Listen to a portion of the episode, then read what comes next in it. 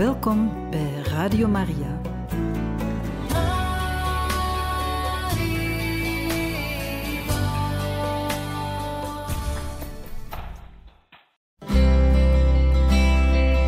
Welkom bij Boekat, een programma van Radio Maria.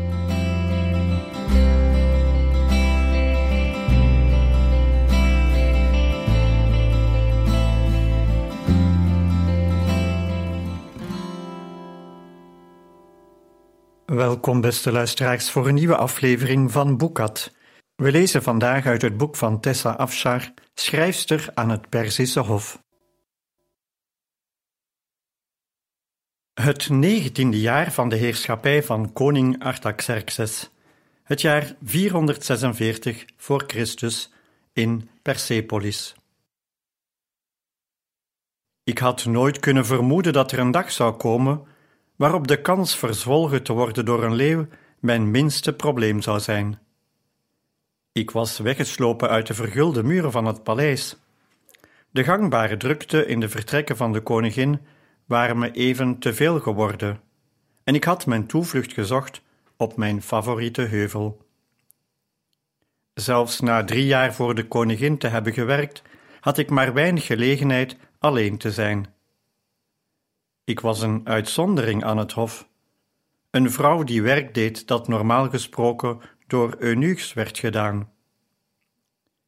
Om de koningin te bewijzen dat ik dit uitzonderlijke privilege waard was, was ik elk moment van de dag aan het werk en gunde mezelf maar weinig vrije tijd. Hoewel ik die prijs bereidwillig betaalde, waren er momenten dat ik wanhopig naar wat rust verlangde op dergelijke dagen glipte ik weg voor een eenzame wandeling op wat ik als mijn heuvel was gaan beschouwen. Het was zeker geen majestueuze plek. De heuvel was laag, plat en verwaarloosd, en de aandacht niet waard op een plek zo glorieus als Persepolis. Misschien had God mij wel van dezelfde aarde gemaakt want ook ik was klein en rond, weinig indrukwekkend en makkelijk over het hoofd te zien. Het was een warme dag voor de tijd van het jaar. Het was pas vijftien dagen na het Persisch nieuwjaar, dat gevierd werd op de eerste dag van de lente. Om me heen bloeiden bosjes witte en gele narcissen, zachtjes wiegend in de lome bries. Onder de warmte van de zon begon de spanning van de werkweek van me af te glijden. Ik had een plat tarwebrood meegebracht, rijkelijk bestreken met romige boter en druivengelei, een van mijn favorieten. Ik peuzelde het langzaam op, leunde op een elleboog achterover en overdacht de voordelen van een middagdutje. Mijn geloken ogen schoten wijd open bij het geluid van roffelende paardenhoeven. Het paard, gitzwart, raasde over het terrein, rotsen en struiken negerend. Ik kon het gezicht van zijn berijder niet zien, hoewel hij dichtbij genoeg was om zijn aristocratische linnen tuniek te herkennen, zijn met edelstenen getooide riem en zijn soldatenuitrusting. Ik schoot volkomen onelegant overeind, in het besef dat hij elk moment tegen me op kon botsen. Hij zag me, liet zijn paard langzamer gaan, maar hield het in draf tot hij bijna op mijn tenen stond. De jaren in de paleizen van de koning van Perzië hadden me geleerd rangen te herkennen. Ik boog en tilde mijn hoofd weer op, om de man met nauwelijks verholen nieuwsgierigheid te bestuderen. Zijn donkere haar, lang en golvend, zoals de mode was aan het hof, was niet overkapt of bedekt met een pruik. Ogen, groen als de weelderige bossen van Ekbatana, keken me door dikke wimpers aan. Ik had nog nooit een man gezien die zo verontrustend mooi was. Ik neem aan dat je geen leeuw hebt gezien, vroeg hij. Een moment lang was ik met stomheid geslagen. Met een mooie, jonge edelman spreken was in mijn wereldje geen alledaagse gebeurtenis. Maar een spreker die het gesprek begon met zo'n ongebruikelijke, bijna bespottelijke openingszin was verbijsterend. Aan het hof werden wilde dieren voor de jacht geïmporteerd, maar ze werden op goed omsloten terreinen gehouden en konden niet zomaar door het platteland gaan zwerven om brave burgers de stijpen op het lijf te jagen. Bent u er een kwijtgeraakt, heer? vroeg ik, en deed een poging niet te grijnzen. Een van zijn wenkbrauwen schoot een fractie omhoog. Zo zou je het kunnen zeggen. Ze komen hier in regel niet, zei ik, en voegde er maar niet aan toe dat hij de koninklijke jachtgronden eens zou moeten proberen, zoals elke zinnige ziel deed. De jacht begon op het jachtterrein, antwoordde hij, alsof hij mijn gedachten kon lezen. En plotseling leek het beest in rook op te zijn gegaan. Iedereen is nog in het park aan het zoeken, maar ik ben zijn sporen tot hier gevolgd. Ik keek nonchalant om me heen, niet echt bevreesd dat ik een heuse leeuw zou zien. Ik heb geen teken van een leeuw gezien. De ruiter klauterde van zijn paard en begon de grond met Haviks ogen te bestuderen. Hij kwam weer overeind, klopte het stof van zijn handen en zei: Tja, hij was hier wel, en niet eens zo lang geleden. Ik wilde niet sceptisch klinken over zijn vermogens als jager en hield me in. In stilte bestudeerden we het landschap. Ik de ene kant, hij de andere. Plotseling siste hij: Niet bewegen! De klank in zijn stem deed me verstijven. Toen ik hem tergend langzaam naar zijn pijl en boog zag reiken, begreep ik het helemaal niet meer. Wat gebeurde er? Was hij van plan me neer te schieten? Perzische mannen waren beroemd om hun trefzekerheid. Hij zou me moeiteloos kunnen doorboren, zelfs van tien keer zo ver. En zo dichtbij zou hij geheid niet missen als hij me wilde doden. Niet bewegen, fluisterde hij nogmaals. Achter me hoorde ik op de grond iets heel zachtjes schuifelen, en ik hield mijn adem in. Voor het eerst begon ik te geloven dat er daadwerkelijk een leeuw in was geslaagd zich uit het goed bewaakte domein te bevrijden. En dat maakte mijn situatie er niet beter op. In plaats van doodgeschoten te worden door een scherpschutter, stond ik nu op het punt het middagmaal te worden van een wild beest. Te dicht achter me hoorde ik een brul, die zo luid was dat ik bijna omviel van angst. Hoe ik erin slaagde stil te blijven staan, zal altijd een raadsel blijven, maar het redde mijn leven. In een flits van een seconde voelde ik een pijl langs mijn wang strijken, hoorde nog een brul en toen een doffe klap. De eerste pijl had de boog nog maar nauwelijks verlaten, of de ruiters spanden al een tweede. Ik bleef aan de grond genageld staan en bewoog zelfs niet toen hij zijn wapen liet zakken, wat toch aangaf dat het gevaar was geweken. Leeuw gevonden? Zelfs in mijn warrige staat merkte ik dat zijn stem nog net zo koel was als voorheen. Alsof hij net een lief jong katje had geaaid in plaats van een wild beest gedood. Wat een gelukkig toeval voor mij, zei ik. Mijn mond leek wel uitgedroogd. Wil je hem niet zien? Een moment lang leek mijn stem volledig weg, en vechtend tegen een rap opkomende misselijkheid zakte ik op de grond. Had hij niet door dat ik het te druk had met flauwvallen om zijn vaardigheden te bewonderen?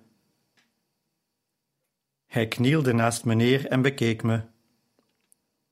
Van zo dichtbij zag ik dat de symmetrie van zijn gezicht nog verbluffender was dan ik had gedacht, wat nog versterkt werd door het ongebruikelijke contrast van zijn felgroene ogen tegen die olijfkleurige huid.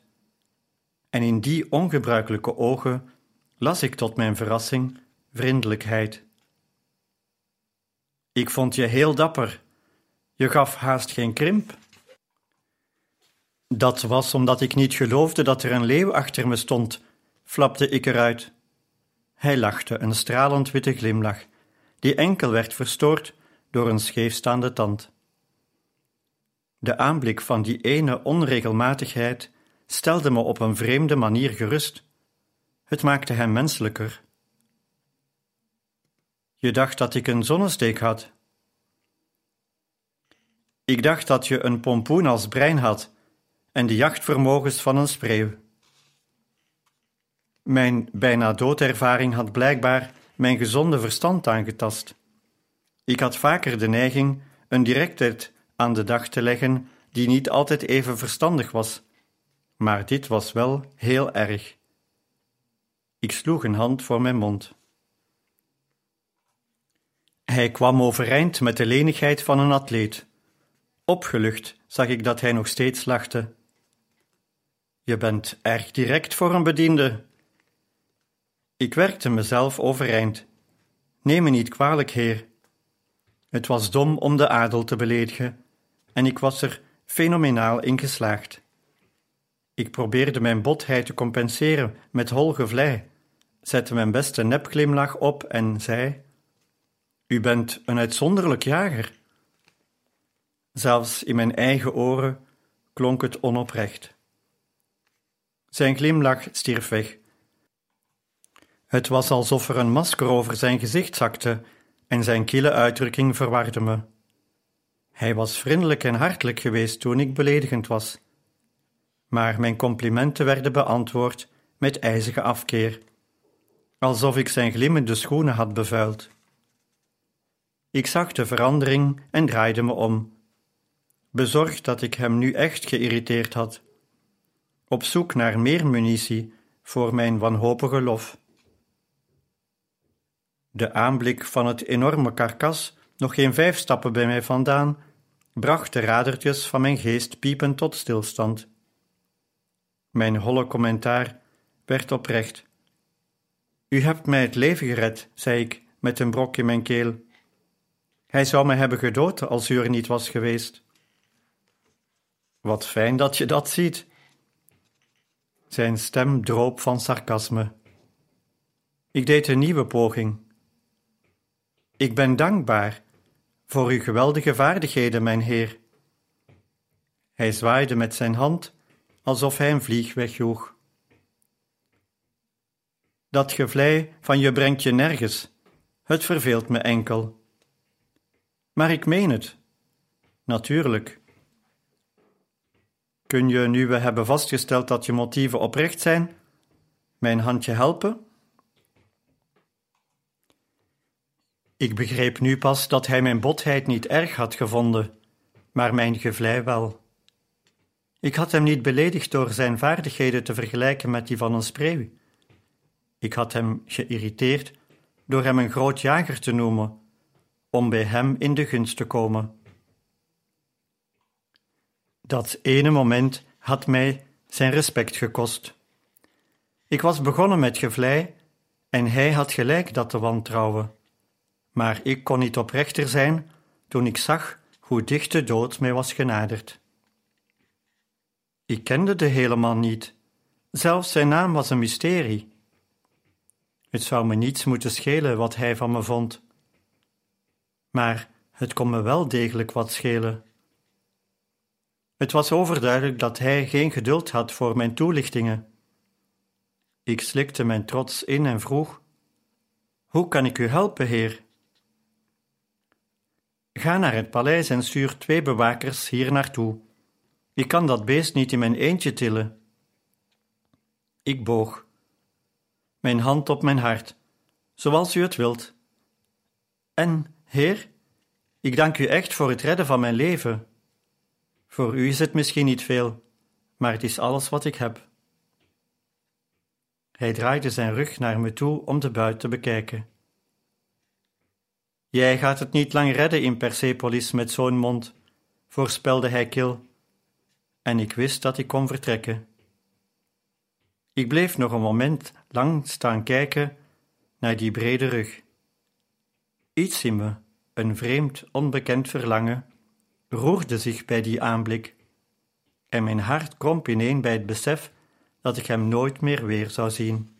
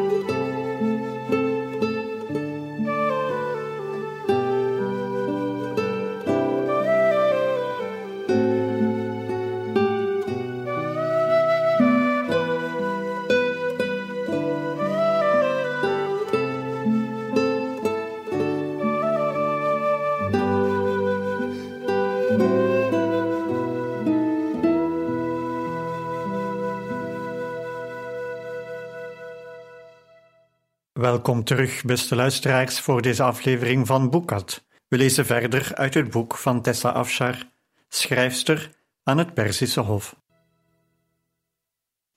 Toen ik terugkwam in het paleis, trof ik daar een chaos aan. Mijn tenen hadden nog maar nauwelijks de marmeren vloeren van de vertrekken van de koningin geraakt, of een van de kamermeisjes greep me bij mijn arm. Waar zat je? De koningin heeft wel honderd keer naar je gevraagd. Ik fronste, geïrriteerd door haar spervuur aan vragen. Ik had een afspraak met een leeuw. Wat? Laat maar.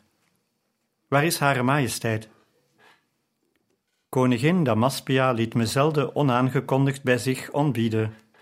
Meestal voltrok mijn leven zich volgens een schema, zo exact als de zonopkomst. Eén keer per week praatte ik de koningin bij over het beheer van haar omvangrijke persoonlijke bezit. Los van die vastgestelde besprekingen toonde ze geen enkele interesse in mij. Ik verrichtte het levendeel van mijn werk in mijn minieme, benauwde kantoortje of in de archieven van de bibliotheek van de koningin. Ver verwijderd van de glemmer van het hof. Terwijl ik naar de vertrekken van Hare Majesteit liep, werd ik steeds nerveuzer door haar onverwachte ontbieding. Had ik een fout gemaakt? Iets wat haar ontstemd had. Was dit de afkeuring die ik al die tijd vreesde? Als dat zo was, stond ik nog liever oog in oog met een boze leeuw. Mijn hoofd begon te bonken. Damaspia liep in haar slaapvertrek te ijsberen de vloeiende zoom van haar gewaad, gemaakt van eindeloze meters lavendelblauwe zijde, danste achter haar aan over de vloer van de verenstaart van een exotische vogel. Nog voor ik de kans had met gepaste nederigheid te buigen, stuurde ze haar bediende weg. Ik bekeek haar gezicht van onder mijn neergeslagen wimpers in een poging haar bui in te schatten. Lees, commandeerde ze en wees naar een kleitablet. Opgelucht stelde ik vast dat die niet van mijn hand was. Niet mijn fout in elk geval. Ik keek naar het zegel en zag dat het van de koningin moeder was, Amestris. Over haar deden meer verontrustende verhalen de ronde dan over enig ander lid van de koninklijke familie. Haar intriges en politiek gekonkel veroorzaakten meer onrust dan het gedrag van alle koninklijke leden bij elkaar. Of de koningin de geruchten geloofde of haar eigen redenen had, ze kon haar gevreesde schoonmoeder niet uitstaan. Ik bekeek het kleitablet zorgvuldig en probeerde de schrik van die ochtend, die me uit mijn evenwicht had gebracht, achter me te laten. Op het tablet was een officiële klacht vastgelegd tegen een man die Frada heette, een rentmeester, die aanzienlijke koninklijke bezittingen beheerde. Ik hoefde niet verder te lezen om exact te weten te komen wat hij deed. Dat wist ik wel. Frada werkte voor Damaspia en was een van haar lievelingen. En volgens het kleitablet werd hij er nu van beschuldigd Amestris bestolen te hebben. De koningin moeder eiste zijn leven als straf voor zijn misdaad. Damaspia's vertrouweling zo beschuldigen was als het direct beschuldigen van de koningin zelf. Dit was een regelrechte oorlogsverklaring, een publieke strijd tussen de twee machtigste vrouwen in het rijk: de vrouw van de koning en zijn moeder. Frada, de stakker, was enkel een pion. Ik had meermaals met hem gewerkt en wist dat hij een eerlijk en gewetensvol mens was. Wat Amestris ook probeerde te bereiken met deze beschuldiging, er school geen enkele waarheid in. Ik bestudeerde de details van de aanklacht zorgvuldig. Het was kenmerkend voor Damaspias ijzeren zelfbeheersing dat ze me ondanks haar opwinding niet onderbrak, maar me ongestoord liet lezen, terwijl ze met snelle stappen door haar enorme vertrek beende. De koningin bezat een flink dorp, een dag rijden van Persepolis, waar Frada de leiding over had. Het was rijk, vruchtbaar land dat meer fruit en graan produceerde dan de meeste andere dorpen. Het had maar één nadeel. Het grensde aan een grote walnootgaard, die eigendom was van Amestris. Tijdens de laatste oogst, al dus de aanklacht van Amestris, had Frada haar walnoten gestolen en had die bij Damaspias opbrengsten gerekend. En? vroeg de koningin bits toen ik opkeek. Ik koos mijn woorden zorgvuldig. Er lijkt sprake te zijn van een misverstand. Misverstand? Dit is een laaghartige poging een goed man kapot te maken om mij te raken. De conclusie die ze trok was de meest voor de hand liggende, dat moest ik toegeven. De beide vrouwen mochten elkaar helemaal niet. Als Amestris haar schoondochter in verlegenheid wilde brengen, was dit een uitstekende manier. Maar in het taalgebruik in het document las ik oprechte woede. De woorden klonken hier en daar eerder emotioneel dan juridisch, alsof ze door een gekwetste partij waren geschreven en niet door een of andere ongeïnteresseerde scribent. Het document was bovendien in het Persisch opgesteld, de prestigieuze taal van het Hof. Als het document bedoeld was voor de gewone man, zou het in het Aramees zijn geschreven. Voor een koninklijk document als dit zou gekozen zijn voor het gebruik van Akkadisch, de complexe taal van het oude Assyrië, dat onder geletterden nog altijd hoog in aanzien stond. Maar Akkadisch werd eigenlijk alleen gebruikt door schrijvers, niet door aristocratische vrouwen. Opnieuw trof me het persoonlijke karakter van het document. Dit was niet een zakelijk, wettelijk document. Uit elk beschuldigend woord droop een oprecht gevoel van krenking. En ik had nog een reden om te aarzelen. De hoofdschrijver van de koningin moeder, Nebo, was een vriend van mij. Op onze eigen manier sloten paleismedewerkers soms unieke vriendschappen. Nebo en ik deelden niet onze meest intieme geheimen, maar we steunden elkaar, zoals schrijvers soms deden, en wisselden informatie uit zonder vertrouwen te beschamen. Nebo had me verteld dat zijn bazin weliswaar een trotse vrouw was, maar ook rechtvaardig. In de vijftien jaar dat hij haar diende, had hij haar nog nooit iemand zien straffen zonder reden. Het beeld dat hij me had geschetst, was niet van een vrouw die door verzinsel schade aan zou willen brengen. Majesteit, begon ik en aarzelde, zonder dat ik erom gevraagd had, weer klonken opeens weer de woorden van de leeuwenjager in mijn oren. Jij gaat het niet lang redden in Persepolis met zo'n mond. Ik heb je niet eerder zo voorzichtig gezien met woorden, schrijver. Spreek op, voor je me maagzuur bezorgt. Damaspia had haar handen achter haar rug gevouwen, waardoor haar dikke gouden armbanden als bellen rinkelden. Ik boog. Gun me een week om deze aanklacht te onderzoeken, majesteit. Ik zie geen reden u in een openlijke vijandigheid met uw schoonmoeder te haasten. De koningin trok een mooi gevormde wenkbrauw, wenkbrauw op. Toen ik je vroeg te spreken, was het als schrijver. Je vergeet je plaats. Het is jouw taak me te zeggen of dit document bindend is. Als ik politiek advies wil, consulteer ik grotere geleerden dan een of ander meisje dat toevallig kan lezen en schrijven. Neem me niet kwalijk. Het was vandaag blijkbaar mijn excuusdag. Het document is helemaal legaal, maar. Maar wat? Onderbrak ze me ongeduldig. Het taalgebruik is op sommige plekken raar. Om te beginnen is het in het Persisch geschreven. Dat klinkt niet als het werk van een schrijver, maar van iemand die persoonlijk geraakt is. Het zou me niet verbazen als ze dat hele kwaadaardige document hoogst persoonlijk met haar eigen rimpelige lippen heeft gedicteerd, antwoordde de koningin met een wegwerpgebaar. Wat ook raar is, is de datum van het vermeende vergrijp. De diefstal zou gepleegd zijn tijdens de laatste oogst, en die was maanden geleden. Waarom zou de koningin moeder er nu pas over klagen? Die vrouw is onvoorspelbaar en onredelijk. Wie weet wat zich in dat hoofd afspeelt?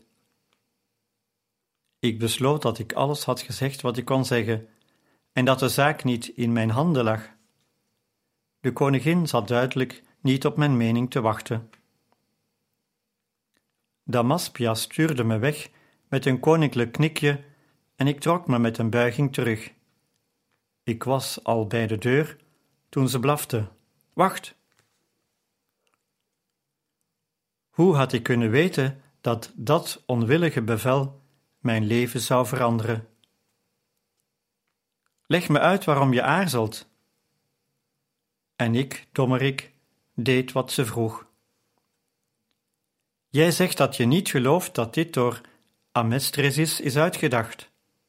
Jij denkt dat ze die flauwekul over Fradas oprecht gelooft. Inderdaad, majesteit. Hoe kan dat nou?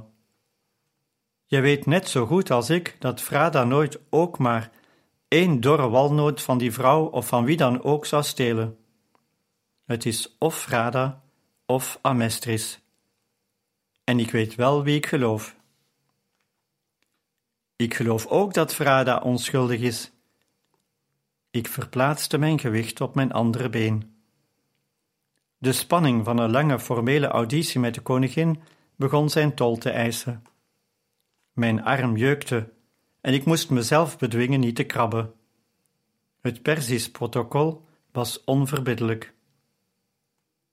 Ik kan dit mysterie niet verklaren. Ik vermoed alleen dat het niet is wat het lijkt. En wat stel jij dan voor? Dat ik Frada opoffer vanwege jouw onwaarschijnlijke vermoeden dat Amestris onschuldig is. Natuurlijk niet, majesteit, maar gun me een week, liever nog twee, om te proberen deze puzzel op te lossen. Ik geef je drie dagen. De moed zakte me in de schoenen.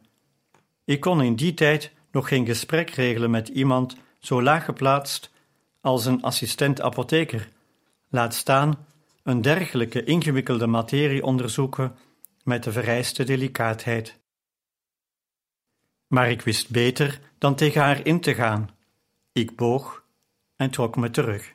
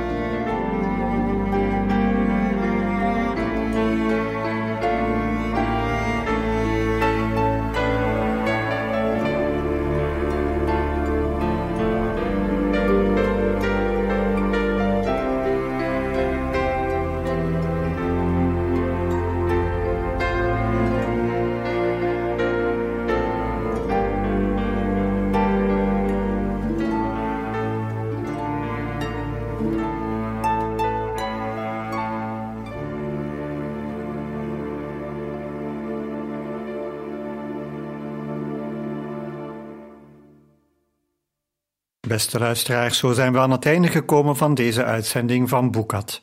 Morgen zijn we er terug met het vervolg van het boek Schrijfster aan het Perzische Hof van Tessa Afshar.